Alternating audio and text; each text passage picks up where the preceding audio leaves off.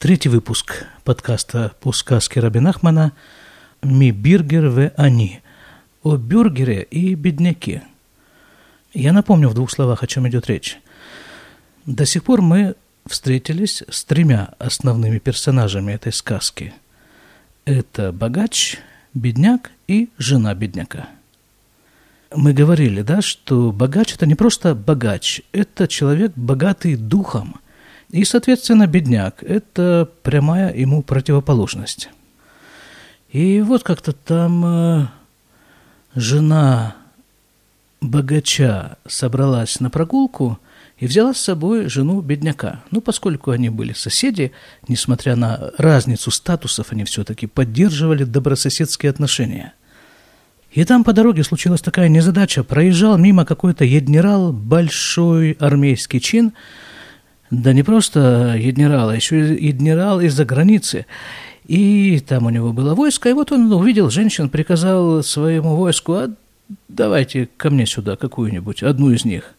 Они пошли и, и вытащили из кареты жену бедняка, привели, посадили в карету этого самого офицера, еднерала, и все, он увез ее куда-то далеко за границу. Ну и там начал уговаривать и обольщать, и вот, но она ни в какую не поддавалась, потому что была очень богобоязненная, так это там написано в сказке. И вот э, в прошлый раз мы об этом говорили, да, что как-то Бюргер проезжал, проходил, проезжал мимо дома бедняка и услышал оттуда душераздирающие стоны, крики, вопли, рыдания, плач, стенания.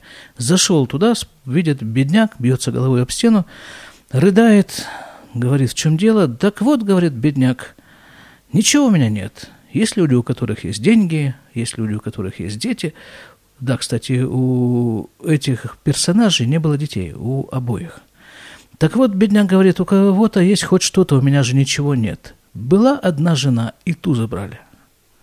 Ну и вот тут, э, вот тут э, наш богач, духом в первую очередь, впал в некое состояние сумасшествия.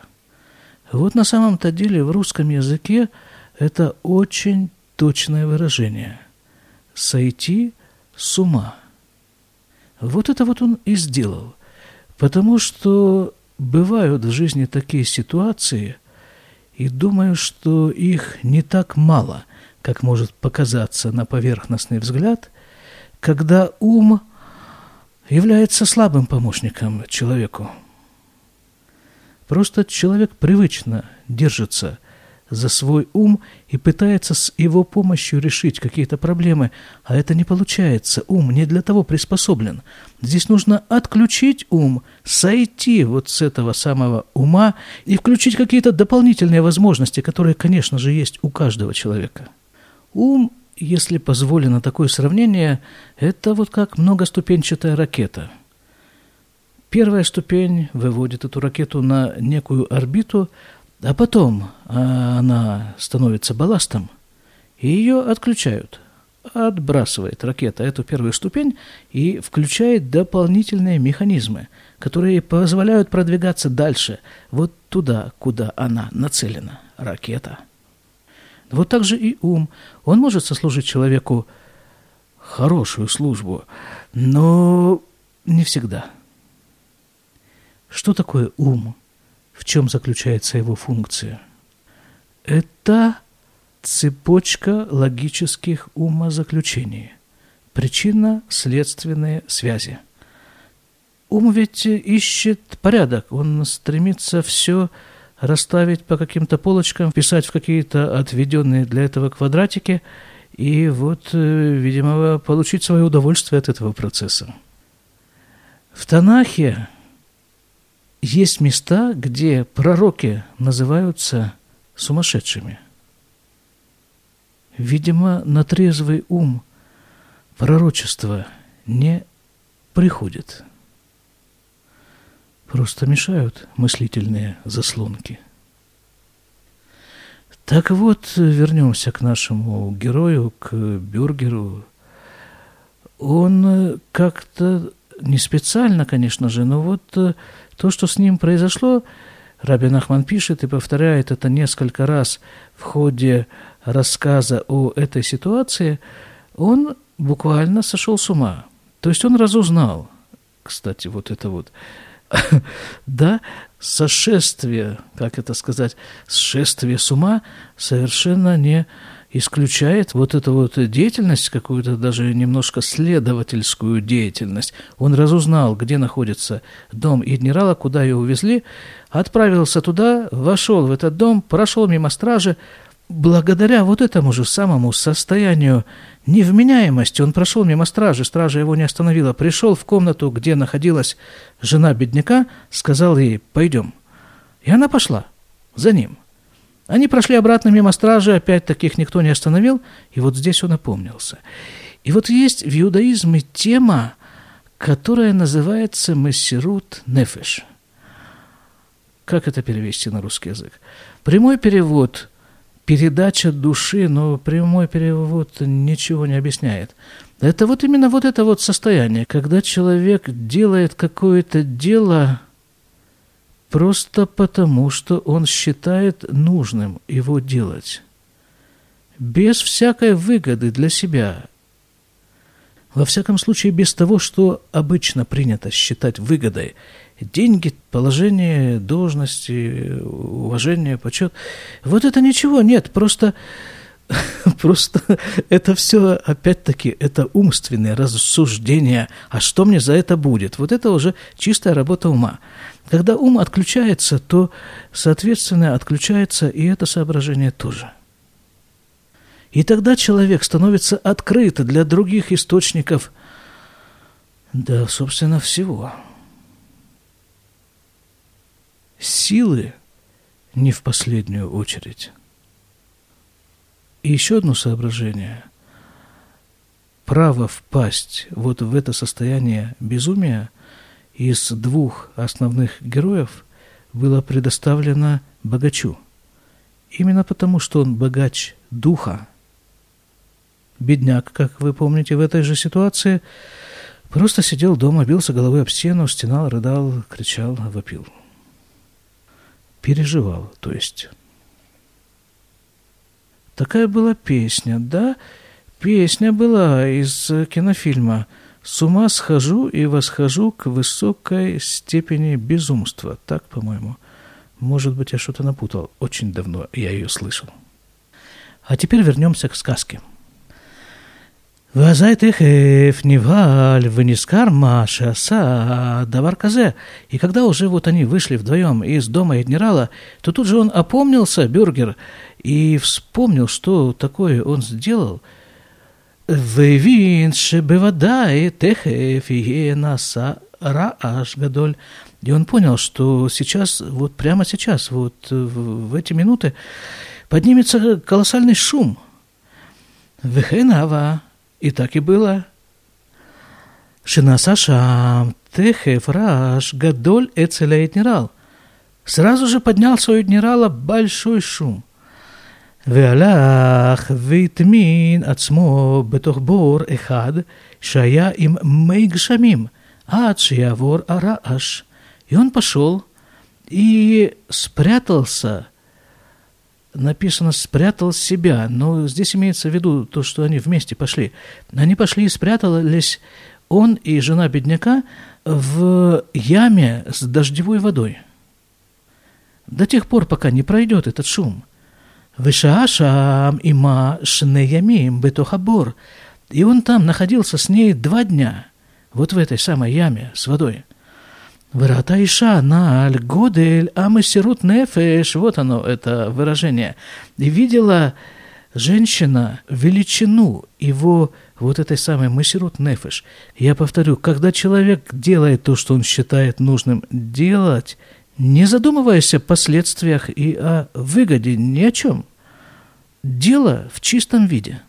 Так вот она увидела в нем вот это – и вся вот эта вот э, масерут нефеш, я все-таки буду из-за отсутствия подходящего перевода употреблять еврейское выражение. Масерут нефеш. Масерат нефеш. Так э, вот она увидела величину этой самой масерат нефеш, э, которую из-за нее, по отношению к ней это было применено. царот совель бишвеля и те беды, которые он переносит из-за нее. Ванишба Башем, и она поклялась Богу, Шиколя Мазаль Шиешла, что вся удача, которая ей, которая у нее будет, Эвшар Ешла Эйзе Мазаль, Вейела Эйзе Гдуля Вацляха, может быть, будет у нее когда-нибудь какая-то удача, какой-то какой успех. Шиеколь Ацлаха Шила Леним на Мейто, что всю вот эту вот удачу и успех, она, но она как бы поделится с ним. Вим ирце ликахля цимо, коля цляха, угдуля шеля. А если он захочет, то он сможет взять себе всю ее удачу.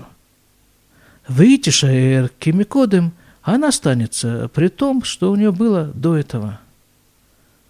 Лёюм на мимену кляль, она ничего для него не пожалеет.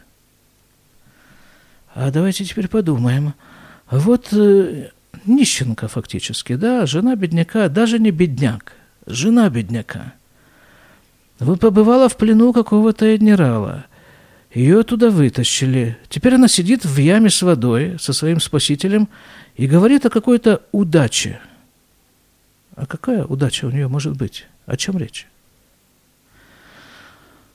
Здесь речь идет о том, как это говорилось на уроке Рава Гада, моего учителя, что вот, допустим, человек сделал какой-то удачный поступок, хороший поступок сделал. Может быть, даже повезло ему в чем-то крупно. Спасся от какой-то большой беды или что-нибудь еще. И есть очень большая тяга, что ли, все это приписать себе. Вот я такой молодец, вот мне так повезло. Это ведь из-за моих каких-то усилий там или чего-то еще, вот я там поступил, я сделал, я, я вот все я. Это ведь одна из самых больших ошибок, которые подстерегают человека после вот такого вот удачного дела.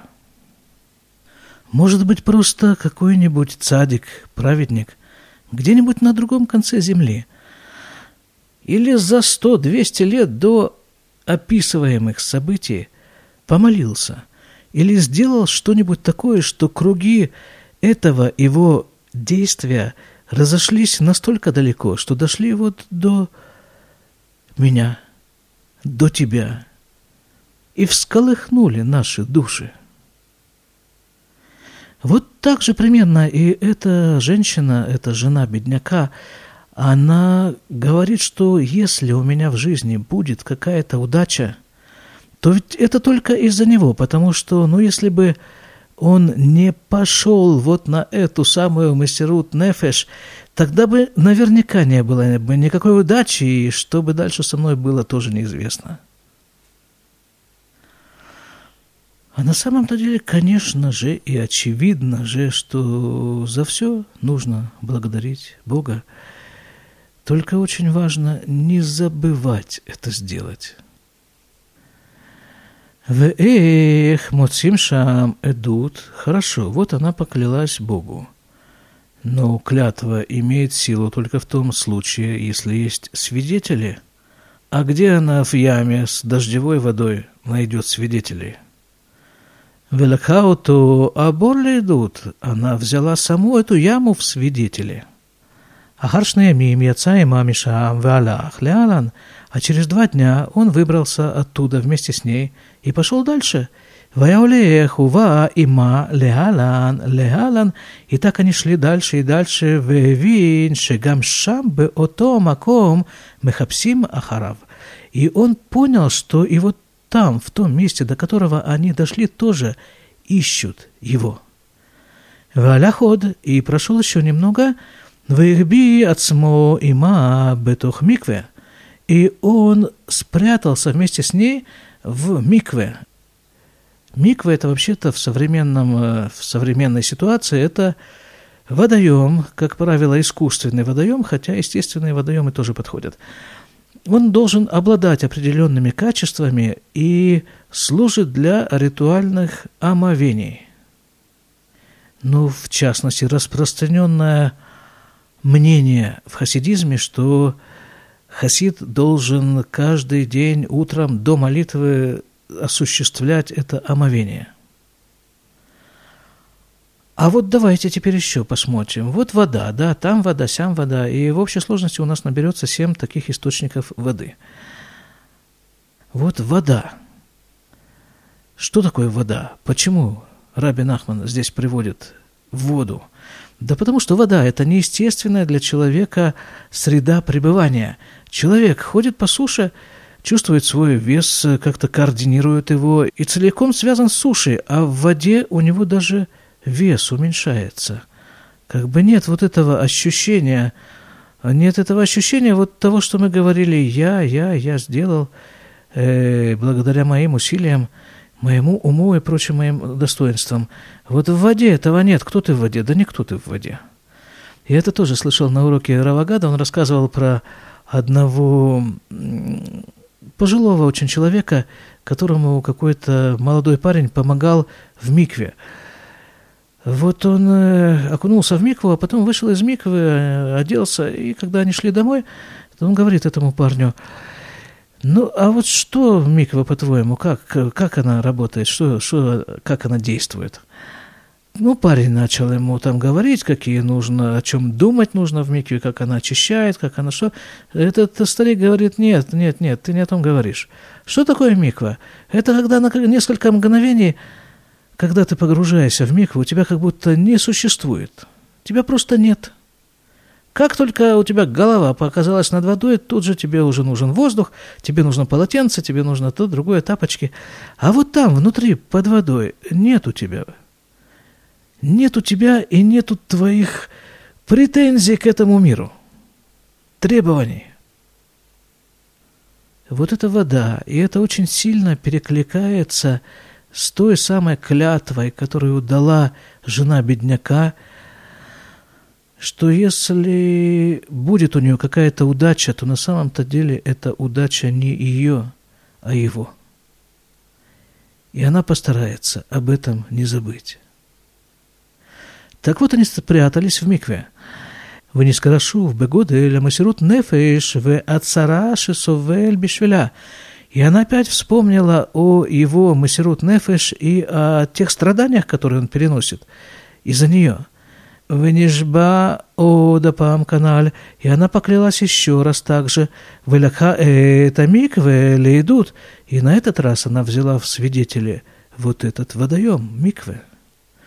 Шеаюша Амгамкен Беэрех Шнеямим, и там они были тоже около двух дней. Вяцу Вяльхули Алан, и вышли и пошли дальше. Векена я Кама Памим, и так было несколько раз – שהחביא עצמו עמה במקומות אחרים כיוצא באלו, что он прятался с ней в разных местах, так же, как и вот в этих, о которых было написано. Дегайну биш ива кумо чельмаем. То есть в общей сложности они прятались в семи местах, в которых была вода. והאגמים והמעיין ונחלים ונהרות וימים. И здесь перечисляются эти водоемы. Озера, родник, реки. Э, Нар – это такая река многоводная. И моря.